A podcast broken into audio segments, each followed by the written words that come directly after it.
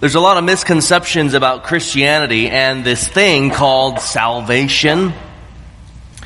One of my friends, let's call him Chris, Chris thought, I get in good with God depending on how good I am. And so for him, getting right or getting in good with God came down to really doing, doing rules, doing enough good deeds. Uh, he grew up in basically an Indian Catholic church, and he thought God saves me if I do enough good. And frankly, he was a legalist, and he acknowledged as much. And at 5 a.m., as a teenager, he would be on his knees, literally, reading and memorizing the Bible and as a teenager memorized all of Psalm, Psalm 119 because he thought, as he articulated to me, he was trying to earn salvation. And so Chris was a slave to self-righteousness. Consider another real person. Let's call him James. On a scale of morality, James was on the opposite end of Chris.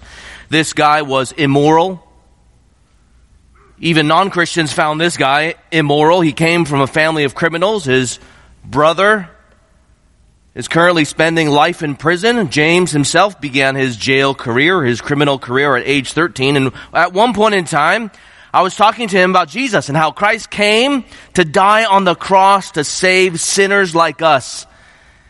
And you know, when you're evangelizing, you can tell whose wheels are turning and his wheels were turning. And as he considered, he said with a certain degree of sadness and regret that you could see on his face, God doesn't save bad people like me. Just like Chris, James was a slave to self-righteousness. From the outside, they look so different, right? But in their hearts, they're exactly the same. They trust in their own righteousness. Chris said, God saves me if I do enough good. James says, God won't save me because I've done so much bad. They thought that God's salvation depends on how good they are. But in this morning's passage, Jesus says something completely different. Held out to us from Luke 18 verses 9 to 14, we see that salvation is a free gift of God to those who humbly call on his name. Salvation is a free gift of God to those who humbly call on his name. I invite you to turn with me to Luke 18. And we again are in verses 9 to 14. As you turn there, let me just explain that this story is often called the parable of the Pharisee and the tax collector. And uh, if you're exploring Christianity or you're just new to uh, parables, for example, Jesus would go on and tell these stories or parables that had a main point, a big idea, and he told them in order to clear up confusion that the hearers had. These parables are meant to help listeners. They're meant, to help readers or sift listeners and readers and help us see the way, see things the way that God sees them. And again, in today's passage, in today's parable, Jesus clarifies for everybody, for us today, that salvation is a free gift of God to those who humbly call on His name. Let's go ahead and stand as we read Luke 18, 9 to 14. Luke 18 verses 9 to 14. He, speaking of Jesus, he also told this parable to some who trusted in themselves that they were righteous and treated others with contempt. Two men went up to, into the temple to pray, one a Pharisee and the other a tax collector. The Pharisee, standing by himself, prayed thus, God, I thank you that I am not like other men, extortioners, unjust, adulterers, or even like this tax collector. I fast twice a week, I give tithes of all that I get. But the tax collector, standing far off, would not even lift up his eyes to heaven but beat his breast, saying, God, be merciful to me, a sinner. I tell you, this man went down to his house justified rather than the other. For everyone who exalts himself will be humbled, but the one who humbles himself will be exalted. Please be seated. Again, main idea today, if you're taking notes, I want you to write this down. Uh, you know, writing things down helps us uh, memorize or keep it in our heads better, helps us learn and understand and grasp the material. So I encourage everybody to write notes. Here's the main idea. Salvation is a free gift of God to those who humbly call on His name. I'll repeat it one more time. It's probably the fifth time already, actually. Salvation is a free gift of God to those who humbly call on his name. Just to let you know, normally, right, I have an outline for you guys to write down, you know, points one, two, three. Today I have no outline. We're just going to walk through the story and apply it as we go along. In our passage today, Jesus wakes us up to the dangers of self-righteousness.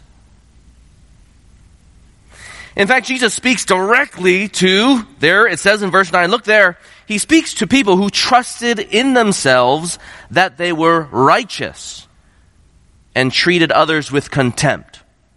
Or they're, they're looking down upon others, looking down with contempt upon others. Now, of course, if you're visiting with us, you don't need to know anything about Judaism or Pharisees or Christianity to see self-righteousness at work, right? What it looks like to trust in ourselves that we are righteous and so have contempt over others. It exists, it exists everywhere. That is self-righteousness.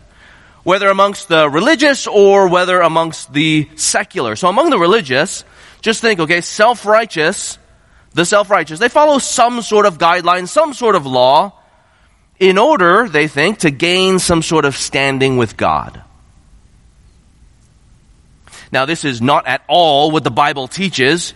In fact, as the main point asserts that we're looking at today, salvation again is a free gift. It is by God's grace that salvation is granted. The very definition of grace is that it is a, it is a gift that doesn't and cannot be repaid. But nevertheless, many have the misconception that right standing with God is somehow gained or somehow earned through following laws. The more you follow, the more standing you get. The less you follow, the less standing you have with God. That's the religious. Now, in the secularists, you also see self-righteousness. To be a sec, to be a secularist, let me just explain, is to have uh, you know, uh, one might claim no spiritual basis for their life, for their living, for the way they think, for their morals. But, but in reality, everybody follows some sort of law. Take cancel culture, for example. In order to cancel others, whether for their political views or views on sexuality, their views on morality, you have to have some sort of law, some sort of rule, some sort of principle by which you measure others. When people live up to the standard that you have, then they have good standing with you or the community. If people don't live up to your standards or the community standards, then they have no standing and one would judge them worthy of being canceled. Everybody follows some sort of law, whether the moralist, whether the criminal, whether a secularist. Regardless, Jesus addresses here again those who trusted in themselves that they were righteous. For these listeners, they were religious Jews. They were religious Jews. The more you followed the Old Testament law, the more standing with God you had, at least for the self-righteous Jews.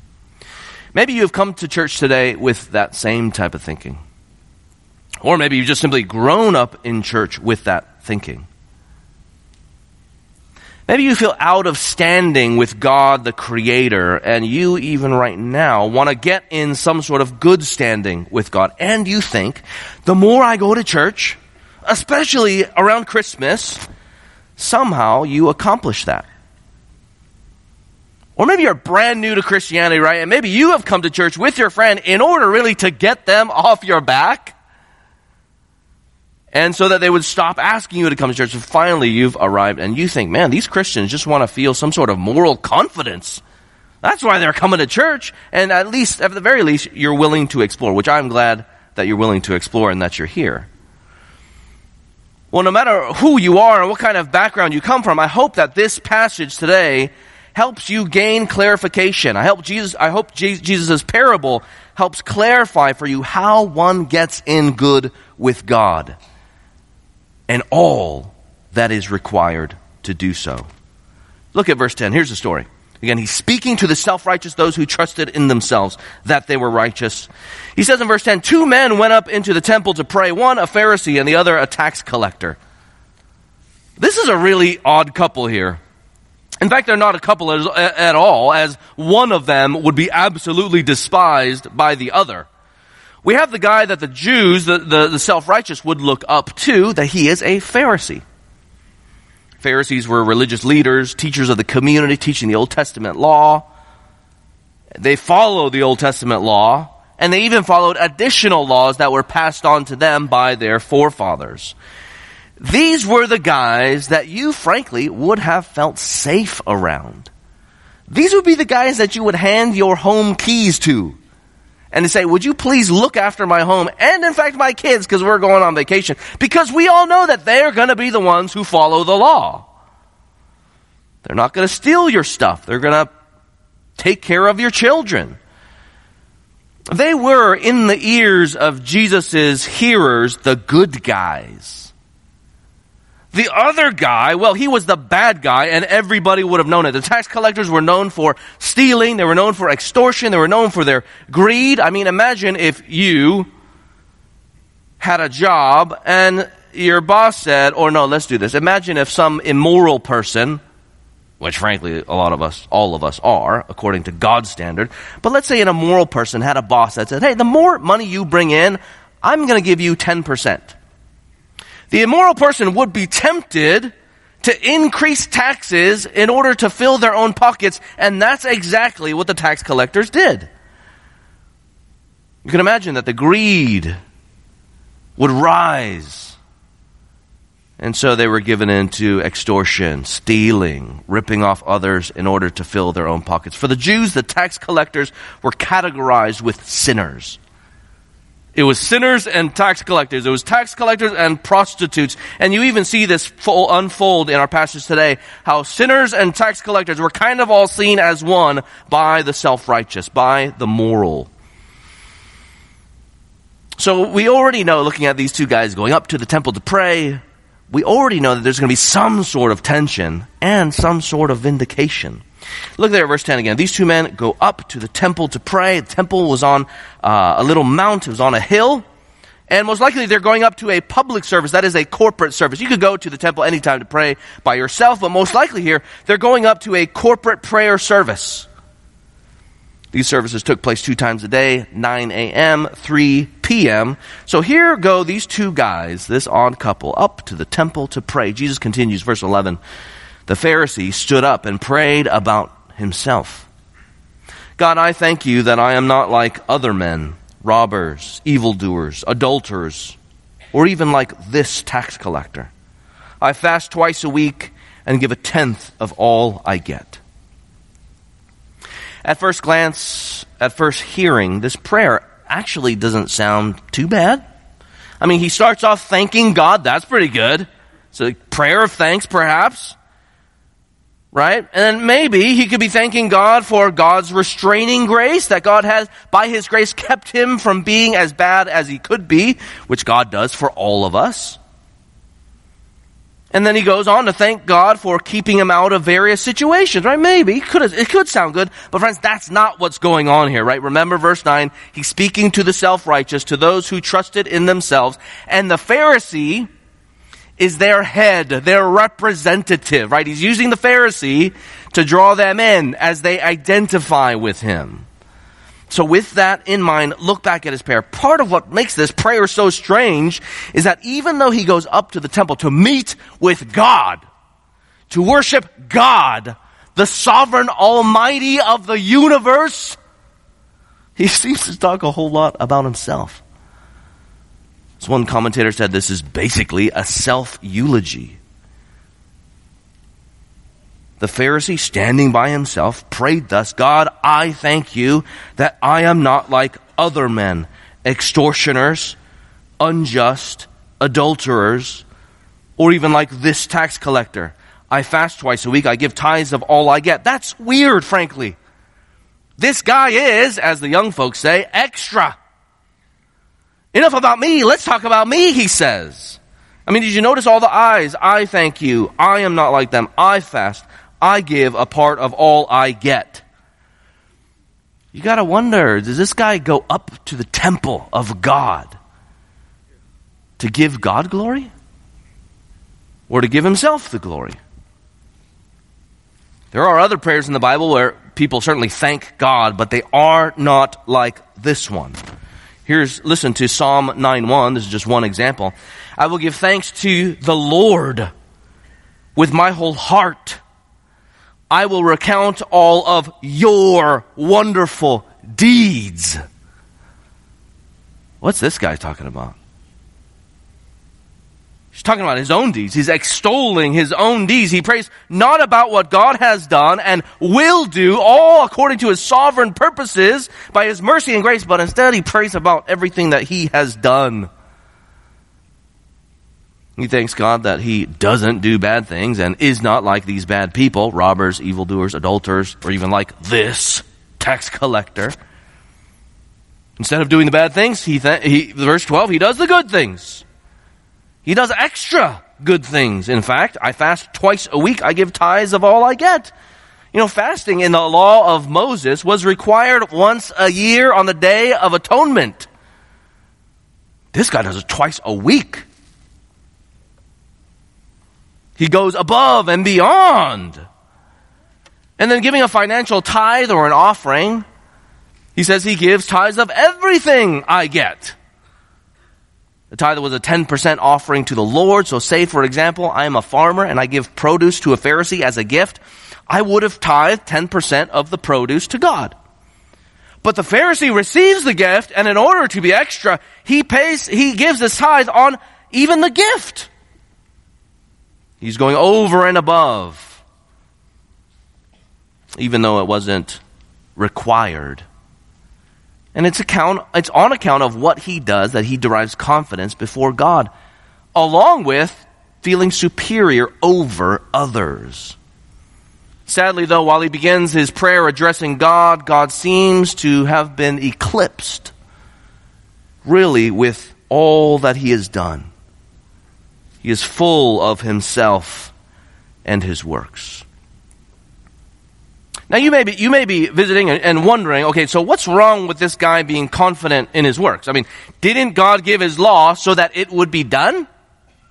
To that we say, absolutely. God did in fact give his law that it would be done. But the law was never given, never a means to earn standing before God or to get in good with God. It was not to be used certainly to gain superiority over others either. God gave the law to Moses and the people to reveal himself in his goodness and his holiness and to help his people know how to live in a way that would glorify him to the ends of the earth. But according to the Bible, the whole situation where the Pharisee goes to the temple of the sovereign God while taking confidence in what he has done is filled with actually tragic irony. No one with a right heart after God goes to the temple of the sovereign Almighty God to worship Him, to meet with Him, trusting in themselves because of their own works. According to the Bible, it was the people's works that got them into trouble to begin with. What is it that got us as humanity in trouble with God to begin with? It was, in fact, our works. God created Adam and Eve in the garden, and it was Adam and Eve's rebellious works that earned for themselves just judgment. I mean, can you imagine that, right? Why trust in man's works or have derive any sense of confidence before God or any sense of superiority over others when man's work is the problem in the first place? Man's heart and man's work, man's actions are the problem in the first place. God had created Adam and Eve originally to be in fellowship with Him, where there was no sin, where there was absolute love, but they rebelled. Striving after autonomy, they rejected God over them and opted rather to be their own gods for themselves. And that, friends, is the very definition of sin. Toppling over the Creator so that we would determine for ourselves what we think is good. So part of God's judgment was that they would be expelled from the garden, as of course the righteous just is who he is that is righteous and cannot dwell with the unrighteous. But friends, being the loving and merciful king that he is, he doesn't abandon his people, even though they rebelled against him. He actually pursues his people. And so he draws near to his people and promised that one day he would bring them into perfect fellowship again. We see this pursuit in Genesis. We also see it in Exodus where he leads his people out of Egypt through the desert into the land of promise. And in the desert, God dwells with them. He reveals himself as they're wandering in the tabernacle. Before that, the tent. So you have the tent, you have the tabernacle, and then eventually the temple in the promised land. And this, friends, is all evidence that God Almighty, who is all righteous, loves and pursues even those who rebel against him. His wayward people, God pursues by his own initiative, all because he loves them he wants to dwell with them. He chose to be with his people by his grace and mercy. And so pursuing them and meeting with the sinful people was by his decision, on his initiative. It was according to his design, and it was on his terms as he is the sovereign. All of this by the grace and mercy of God. So for the Pharisee to sort of strut up to the temple to meet with God, the sovereign, with his resume in hand, trusting in his own righteousness for good standing is frankly crazy. That only works if you perhaps, perhaps it only works if you measure yourself against other people. Which this guy, of course, is doing.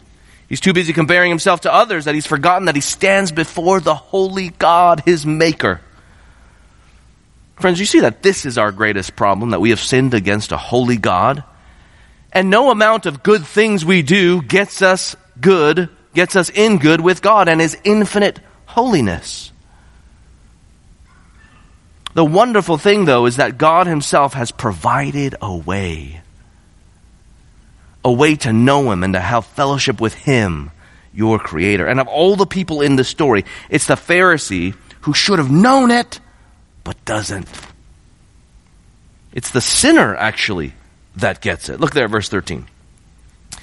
Verse 13 says, But the tax collector, standing far off, would not even lift up his eyes to heaven but beat his breast, saying, God, be merciful to me, a sinner. Notice his approach to God. It's so different from the Pharisees, right? He stood far off. Maybe it's referring to the court of the Gentiles. The Gentiles were allowed to come up to the temple, but they were only allowed to go to a certain point. For the Jews, they were allowed to go further. Maybe he's in the court of the Gentiles here. He stood far off and would not even lift up his eyes to heaven. Not lifting up his eyes to heaven conveys like you know, a sense of personal unworthiness, perhaps shame from sin. And then in repentance and grief, he beats his chest, almost as if he's mourning, like when you go to a funeral and you clutch your chest because you feel something so deeply. It seems like he feels repentance, conviction that he has sinned against God. And whereas the Pharisee had eyes for himself and his deed, who is it that fills the tax collector's eyes? It is God himself. He prays to God in all of the right ways. He prays with God as the true subject, not seemingly naming God in lip service to then move on to extolling his own deeds or in comparison to others. He prays with God as a true subject and he prays that God would work and that God would act upon him. He puts it in the passive, right? God, act on me. God, be merciful to me. There is no self-righteousness here in this prayer. There is no confidence before the holy God because of who he is. There's only desperation and neediness as he prays, God, be merciful to me, a sinner. Another way to translate this is God be propitious towards me. Another way is God in mercy cover my sins with a sacrifice of atonement. Satisfy your judgment and wrath that is my due. It's a prayer from the heart. It's a prayer that reveals that this guy knows that God is God, that he is a sinner in absolute need of forgiveness before the holy God. The Pharisee, he wants to compare himself to others. The tax collector knows that ultimately he stands before God. But you know, the Pharisee had confidence, right? So does the tax collector. But it's not a confidence in his own works. It's a confidence in God. And in the fact that just as God is holy, so he is also merciful and loving. Confident in God's promise to freely forgive all who call upon his name. I think that's why Jesus has the tax collector go to the temple to begin with. Though we cannot reach God in our works, he goes there knowing that God has already come down to make his presence known, to reach out in pursuit of his people who are, have gone wayward. God has reached out and drawn near to sinners. There's reason for confidence, friends. Contrast that with the Pharisees' prayer. There is no pleading with God. Why would there be, frankly? Those who see no need for help do not ask for help. And so if you trust for your, if you trust in your own righteousness, why in the world would you bother with the righteousness of God? But the tax collector saw his need for forgiveness. And he knows that God forgives those who call upon him. And so he cries out, God, be merciful. God, be propitious towards me, a sinner. I imagine that God is pleased. We know, friends, God is pleased with prayers like this. I imagine, like a perfect father he is, he is pleased when his child finally and freely gives him his heart in acknowledgement of who God is. At the end of the parable, things are topsy turvy, at least for the in the ears of the self righteous the one that the self righteous looked down on in contempt, turns out to be the one that God looked upon in favor and mercy. Look at verse 14. I tell you, this man, the tax collector, rather than the other, went home justified before God. He went home justified. That is, he went home in the right with God even though he was a sinner, God had justified him. That is, God had declared him righteous in his sight. All by his grace and mercy. And in that moment, he had a new relationship with God, his maker. That's what Jesus is communicating to the self-righteous. This is what our holy and loving God does. Okay, so that's the parable. Given salvation is a free gift of God to those who humbly call on his name. Let's draw a few application points. First, this story encourages us, Jesus encourages us to let go of any att- attempt at self-righteousness. To let it go. In, in fact, that's actually too soft. It should be like run away from, abandon, ditch, why is it? Because it's impossible to fulfill the standards of a holy God. It is absolutely impossible. I mean, how small must God be to actually think that our efforts could get us back in favor with God? How does one please an infinitely holy and righteous God who is absolutely just? And to sin against him once would be sinning against an eternally holy God. Even though temporarily we would just sin in a little blink of an eye of an immoral thought or an immoral deed. It's impossible to fulfill the standards of a holy God. So if you've come thinking that Christianity is all about trying to be good for the sake of goodness, or somehow so that you could get in good with God if we just obey a certain amount of laws, or if we just use God's law in order to be righteous over others. We're using, friends, the wrong measure, the wrong standard. We gotta use God as our standard, not ourselves. We gotta use God as our standard. The Bible says in Romans 3 that there is no one righteous, no, not one. Again, he, uh, the, the, Paul, who wrote Romans, and myself, and the pastors here who preach about sin, you know, we're not down on human beings, right? I think humans can do some really cool things. And we can appreciate humans for doing really awesome things. I can appreciate non-Christians for helping the elderly cross the street as they're bringing their groceries to their car. Like, those are good things, but those are nothing if we bring them to a holy God That's what he means when he says that there is no one righteous, no, not one. It's because the standard is God, it's not ourselves. Isaiah, in the book of Isaiah in the Old Testament, says that even our best deeds are basically like these tainted, dirty, polluted deeds, filthy rags, he says, in comparison to God and his righteousness. So if you are exploring and you feel the temptation maybe, maybe you come to church, right? And you felt the temptation to be all buttoned up, metaphorically speaking. I am buttoned up. Uh, and you feel the need to somehow be presentable to other people in order to measure up to evergreen standards, friends, resist that temptation. We learn here that we should ditch this idea of relying on our own works and self righteousness because we are not the ultimate standard, but God is. At best, if we come to church thinking that we are our own standard, at best we make each other our own idols. You wield the community law, Evergreen's community law against me, and then when I break it, I'm out of community with you it better be God's law that we hold out to us.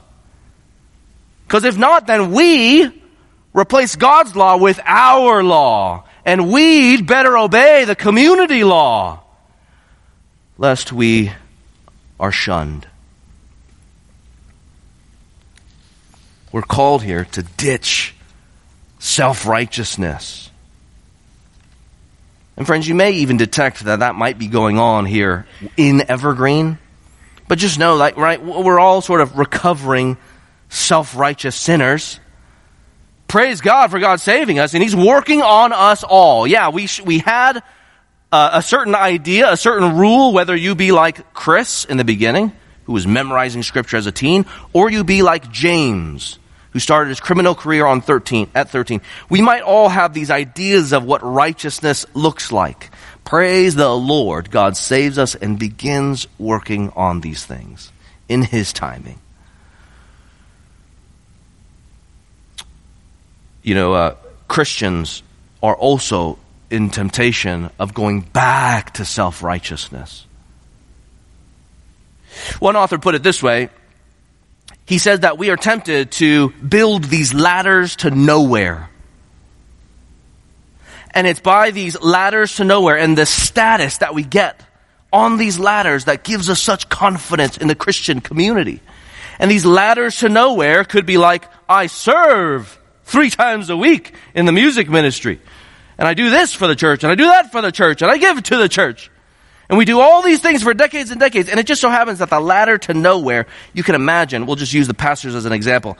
You can imagine, right, you're walking along the, the lawn right out here and you see Rocky's ladder to nowhere. And his ladder to nowhere, I don't know, it just so happens to be financial giving. Jeremy's ladder to nowhere just so happens to be service. And Victor's just so happens to be something else or the amount of people that they evangelize. And you're just a passive observer. You're thinking, what in the world is going on here? And you think I give to the church and I'm up on the ladder and I look down upon others and you haven't climbed up as high as I, as high as I have. And the one who serves, the one who gives, and on and on and on. Just this comparison. It's this whole merry-go-round that at the end of the day ends up nowhere before God. This passage reminds us we gotta shun that. We gotta abandon that and just go straight to Christ to take confidence in Jesus Christ, the Lord and Savior, who is our righteousness. This brings us to the second application point. Take confidence in Christ Jesus, the Savior. Whether Christian, visiting as a non-Christian, we cannot fulfill His standards. Praise God. That is why God came down. Two men go up to pray. One of them was self-righteous. He's going up to meet God with his resume in hand. That cannot happen. It is impossible to meet God's standard. That's why Jesus came down.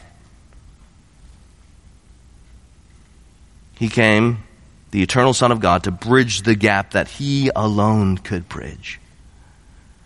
Thus, he is our Savior.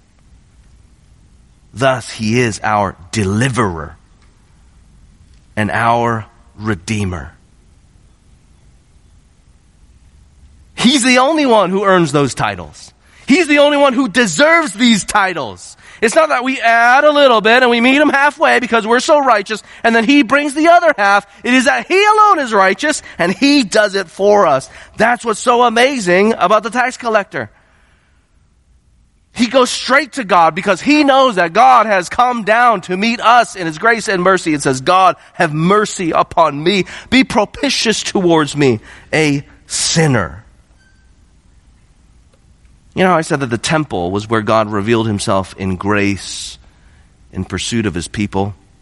You know, the temple by God's plan, though it was important, it was just temporary. Just temporary.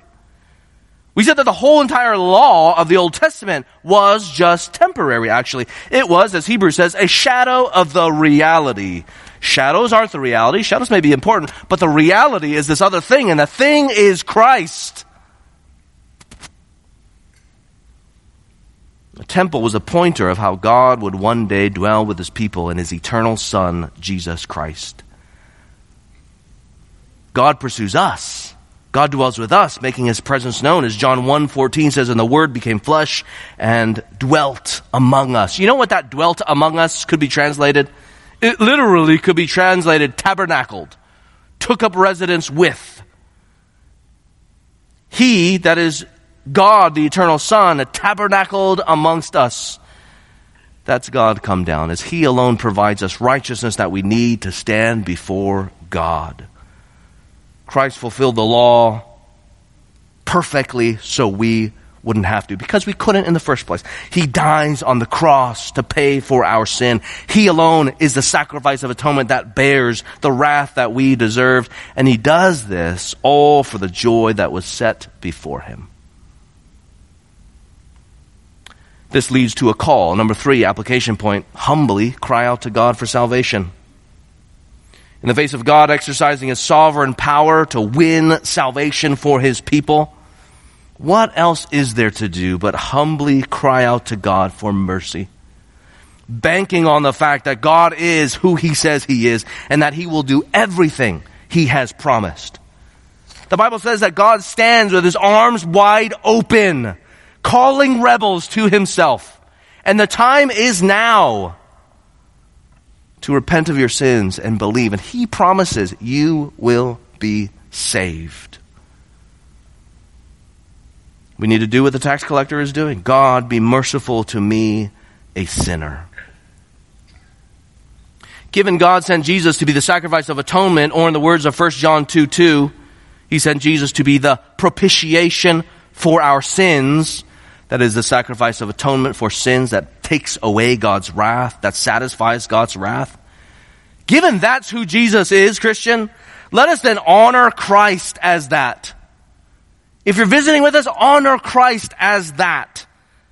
And glory in Christ by humbly calling out to God, God, be merciful to me, be propitious towards me, a sinner. And look what happens to those who humbly call out to him. Verse 14, for everyone who exalts himself will be humbled, but the one who humbles himself will be exalted.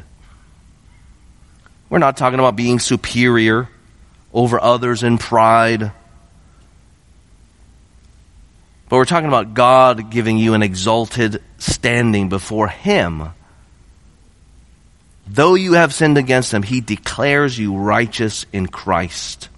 That's what justification is. Though we are sinners, God still declares us righteous in his sight. We become citizens, full fledged passport carrying citizens of his kingdom, full fledged members of his family as he adopts us into his family where he is father and we know him and his love and we then learn to live as He created us to live. And so God calls us to repent of our sins, and He says, You will be saved. Why delay? Is the question. By God's grace, He holds out salvation as a free gift to those who humbly call on His name. And to go back to the guys that I began with, Chris and James, they both had a sense that they needed a righteousness. The way they sought after it was wrong, misguided, but their sense that they needed it was good. Friends, the only righteousness that will secure you before God is the righteousness of Jesus Christ. Trust in him. Let's pray together.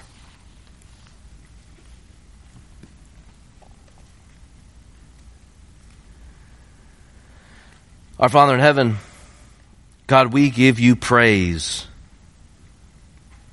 as our God of mercy and compassion.